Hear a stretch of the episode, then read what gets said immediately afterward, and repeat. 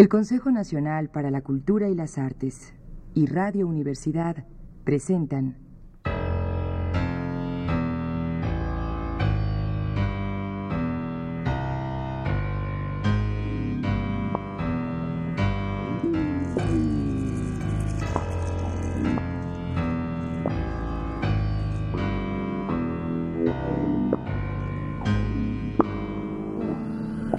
La llave del tiempo.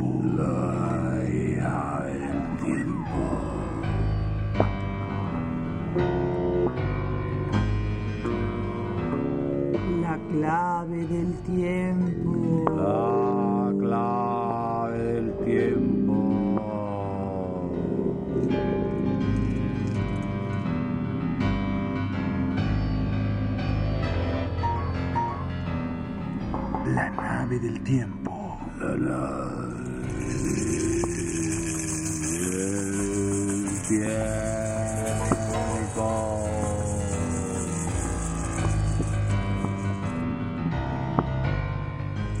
El ave del tiempo.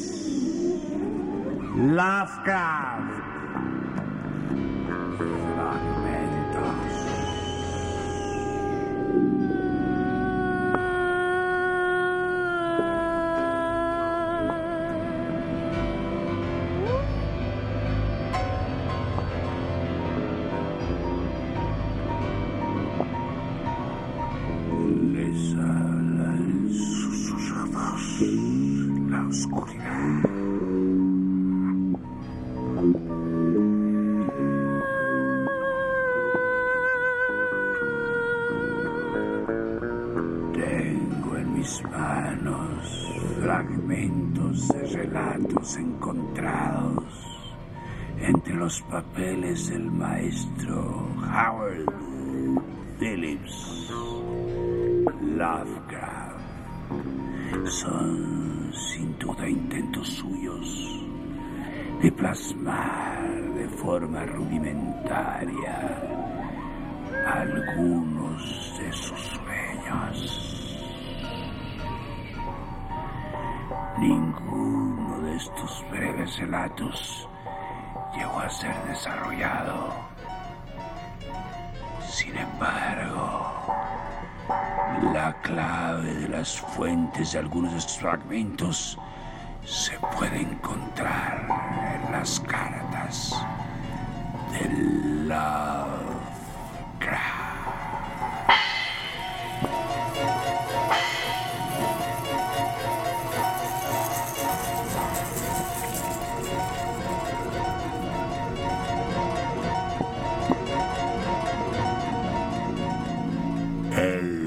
Descendiente.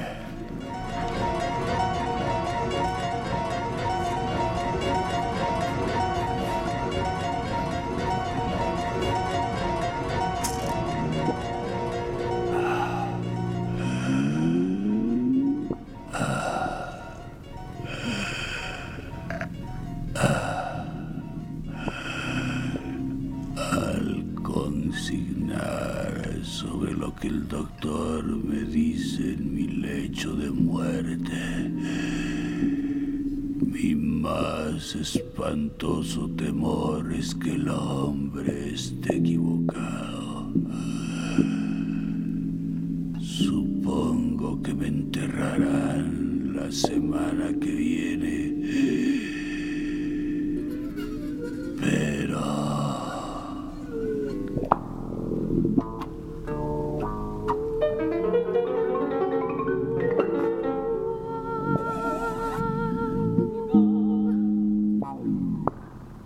En Londres hay un hombre que grita cuando tañen las campanas de la iglesia.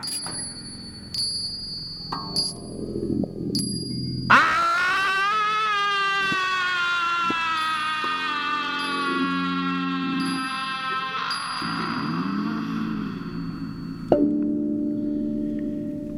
Vive solo con su gato listado en Gray's Y la gente considera un loco inofensivo.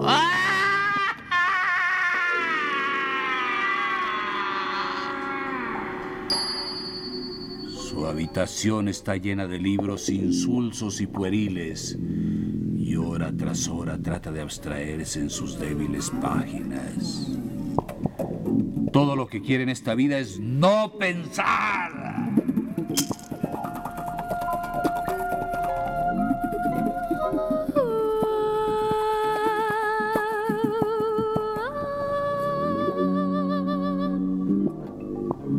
Alguna razón el pensar le resulta espantoso y huye como de la peste de cuanto pueda excitar la imaginación.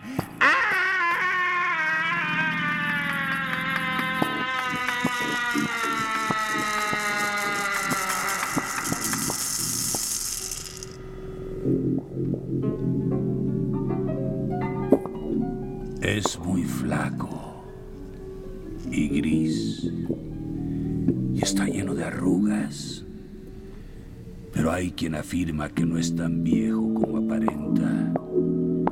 El miedo ha clavado en él sus garras espantosas y el menor ruido le hace sobresaltarse con los ojos muy abiertos y la frente perlada de sudor.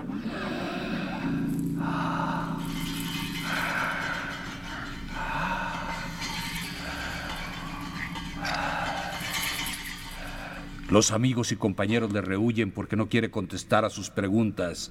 Los que le conocieron en otro tiempo como erudito y esteta dicen que da lástima verle ahora.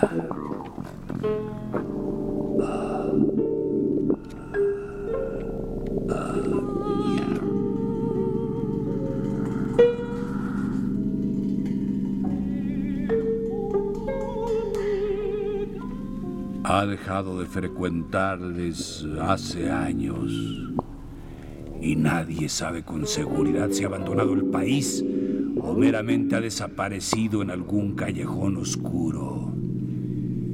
Hace ya una década que se instaló en Gray's Inn y no ha querido decir dónde había venido hasta la noche en que el joven Williams compró el Necronomicon.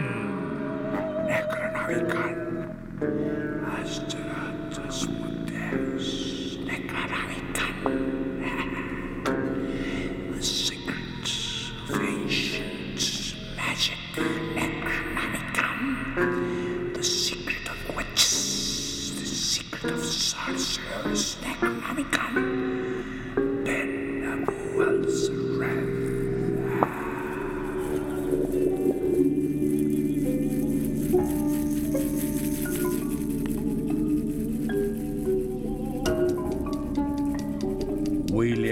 Era un soñador y solo tenía 23 años.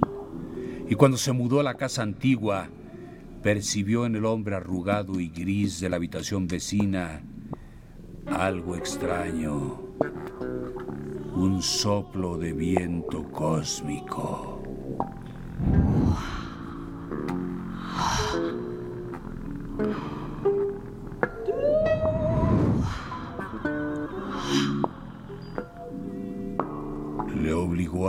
Su amistad cuando los viejos amigos no se atrevieron a imponerle la suya y se maravilló ante el espanto que dominaba aquel hombre lúgubre y demacrado que observaba y escuchaba. Nadie podía dudar que andaba siempre vigilando y escuchando.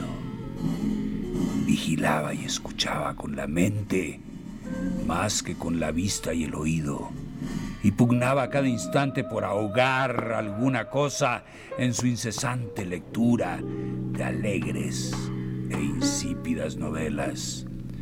Cuando las campanas de la iglesia empezaban a tañer, se tapaba los oídos y gritaba.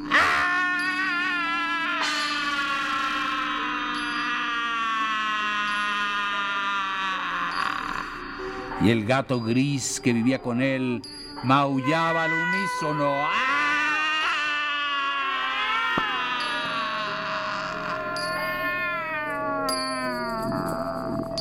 hasta que se apagaba reverberando el último tañido.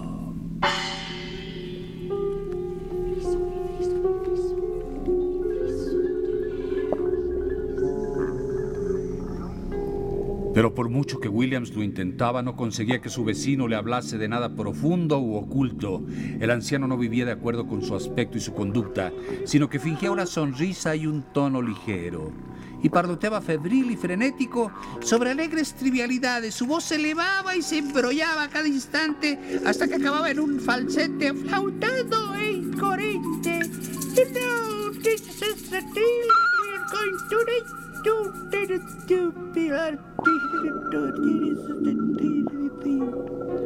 sus intrascendentes observaciones delataban con claridad que sus conocimientos eran profundos y serios.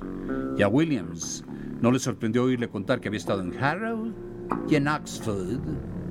Más tarde descubrió que era nada menos que Lord Northam, de cuyo antiguo castillo hereditario en la costa de Yorkshire tantas historias extrañas se contaban.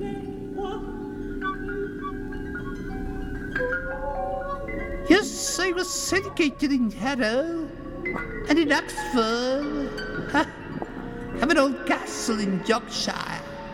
Yes, a castle in Yorkshire. And love, nothing.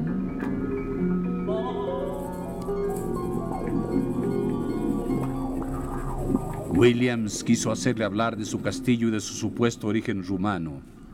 Él negó que hubiese nada fuera de lo normal en él. Incluso dejó escapar una destemplada risita.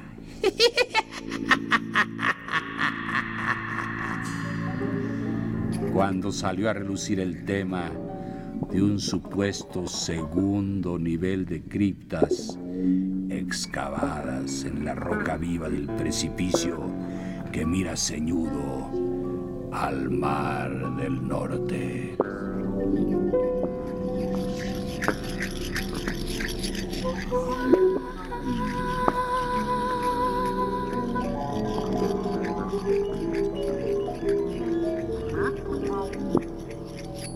Así andaban las cosas hasta la noche en que Williams regresó a casa con el Necronomicon del ara del loco Abdul al-Hajred.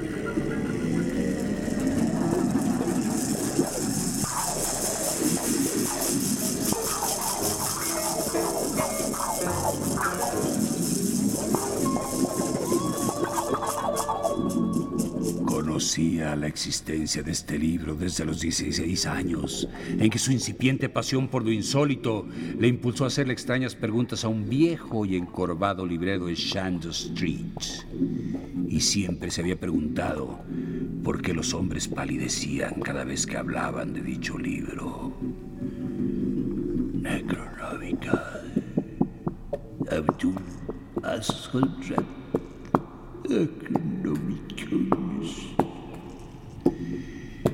viejo le había contado que solo se sabía que hubieran sobrevivido cinco ejemplares a los consternados decretos de los sacerdotes y legisladores y que todos ellos los guardaban bajo llave con temeroso cuidado los conservadores que se habían atrevido a iniciar la lectura de sus odiosos y negros caracteres.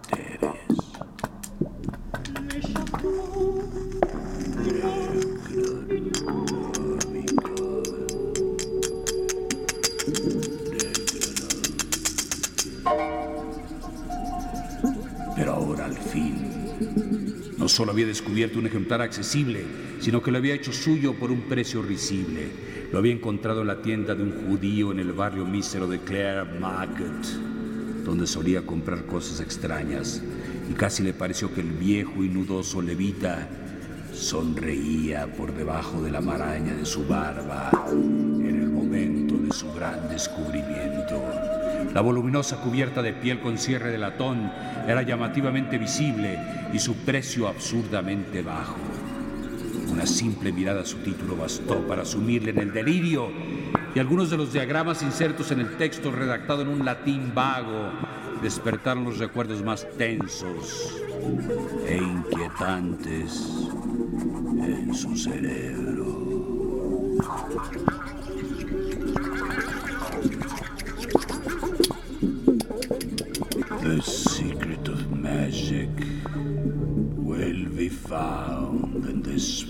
The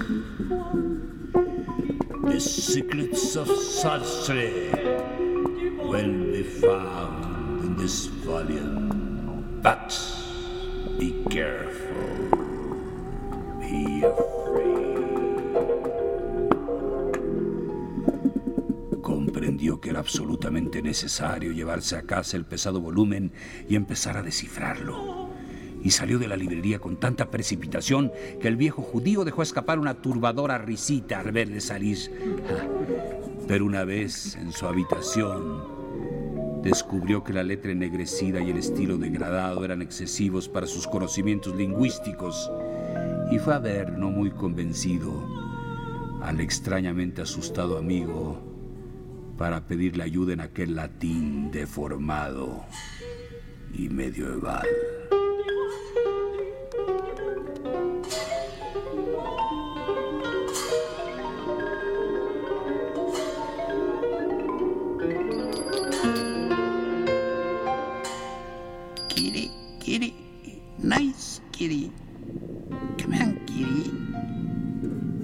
Encontró a Lord Northam diciéndole tonterías a su gato listado. Y al entrar, el joven se sobresaltó. Se estremeció violentamente al ver el libro y se desmayó el viejo cuando Williams le leyó el título. Necronomicon.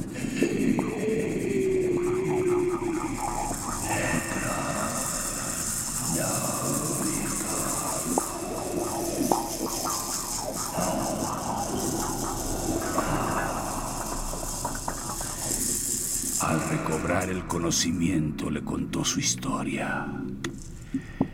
Le habló de su fantástica locura con murmullos frenéticos, no fuese que su amigo tardara en quemar el libro y esparcir sus cenizas. Sin duda, hubo algún error al principio. Susurró Lord Nordham. There's no doubt. There was a mistake at the beginning of it all.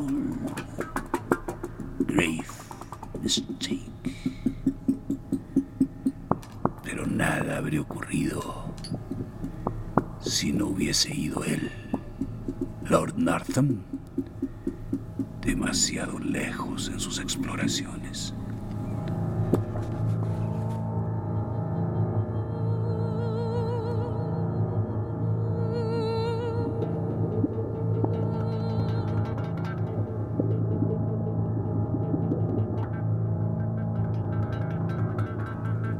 Era el décimo noveno varón de un estirpe cuyos principios se remontaban de forma inquietante al pasado.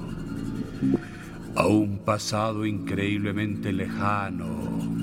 Si había que hacer caso a la vaga tradición, ya que ciertas historias familiares situaban sus orígenes en los tiempos presajones, en que cierto Luneus Gabinius Capito, tribuno militar de la Tercera Legión Augusta, entonces acantonada en Lindus, la Britania romana, había sido depuesto sumariamente de su mando por participar en determinados ritos que no guardaban relación con ninguna de las religiones conocidas.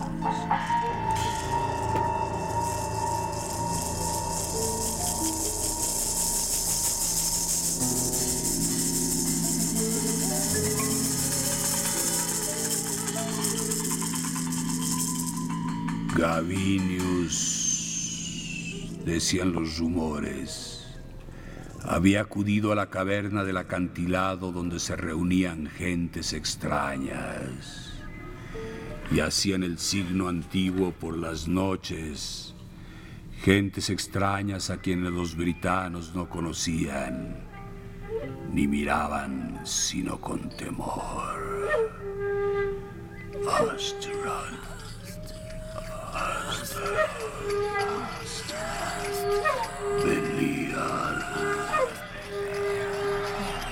Sargatanasia.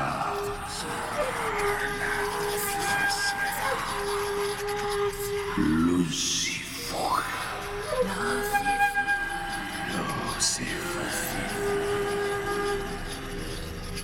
Supervivientes de un gran país de Occidente que se había hundido, dejando solo las islas con sus megalitos y sus círculos y santuarios, de los que el más grande era Stonehenge.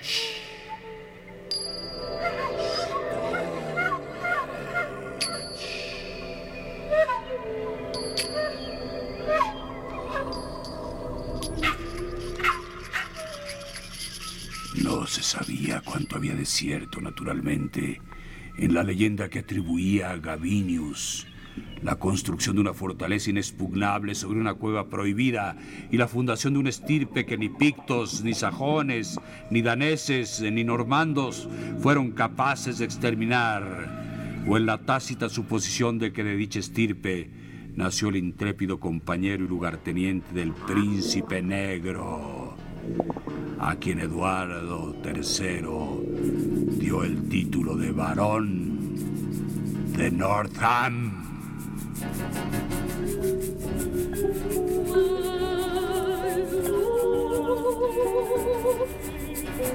You, Black Prince, will become. Nope. Northam.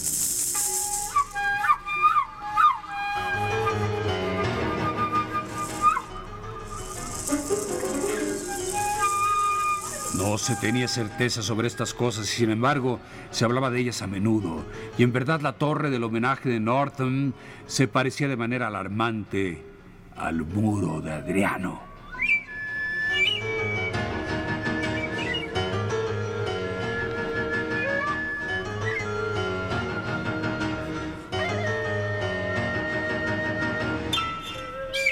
De pequeño, Lord Northam había tenido extraños sueños.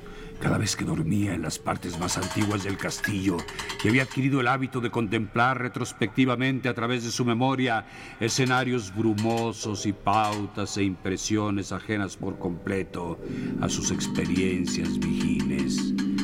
Se convirtió en un soñador a quien la vida resultaba insulsa y poco satisfactoria en un explorador de extrañas regiones y relaciones en otro tiempo familiares, pero que no se encontraban en ninguna de las regiones visibles de la Tierra.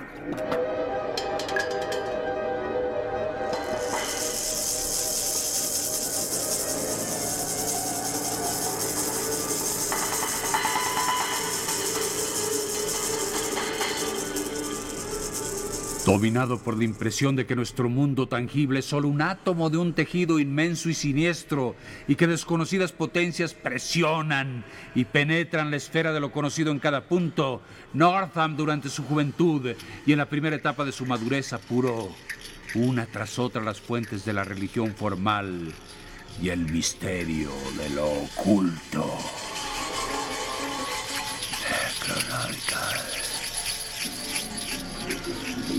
Mysteries of magic will be revealed to you if you delve deep into the secrets of the Necronomicon.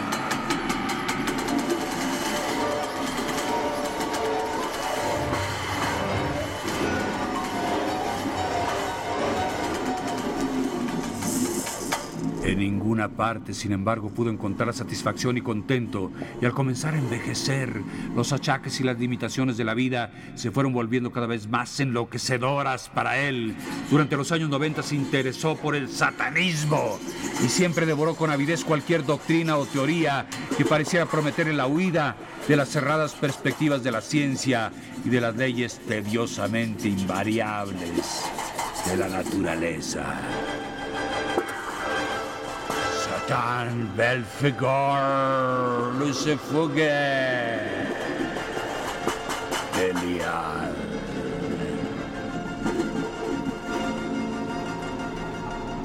Sorbía con entusiasmo libros como el relato quimérico de Ignatius Donnelly sobre la Atlántida y una docena de oscuros precursores de Charles Ford le cautivaron con sus extravagancias.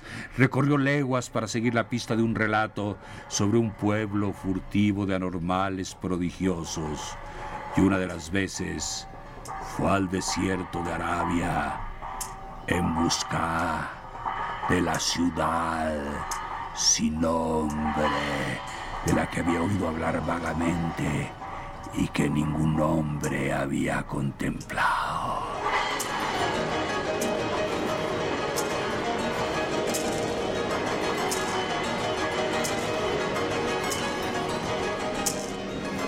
Allí sintió nacer en su interior la fe tentadora de que existía un acceso fácil a dicha ciudad y de que si uno lo encontraba, se le abrirían libremente las profundidades exteriores cuyos ecos vibraban tan oscuramente en el fondo de su memoria.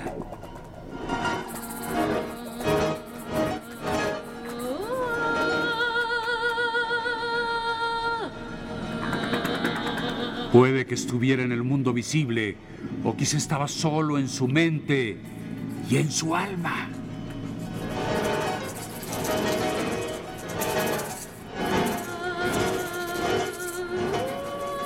Tal vez guardaba él dentro de su cerebro aquel vínculo misterioso que le despertaría las vidas anteriores y futuras de olvidadas dimensiones, que le uniría a los astros y a las infinitudes y eternidades que se encuentran más allá de todos ellos.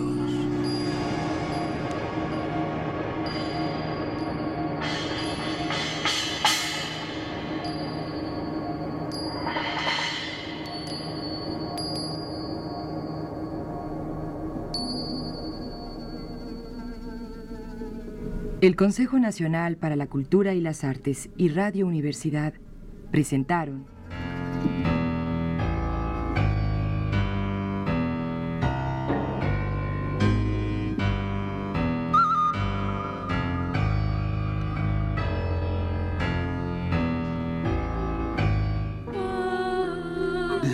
La llave del tiempo. La llave del tiempo. La clave del La tiempo. clave del tiempo. La nave del tiempo. La nave del tiempo. El ave del tiempo. El ave del tiempo.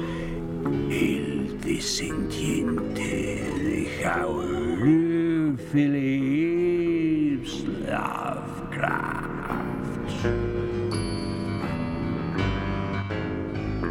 Cantando Sol Herrera.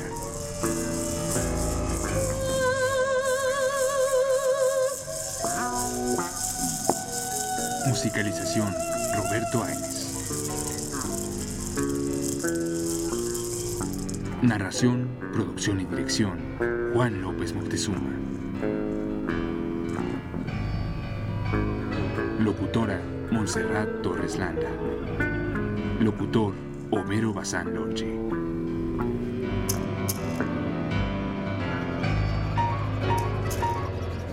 Realización técnica Carlos Montaño. Carlos Montaño.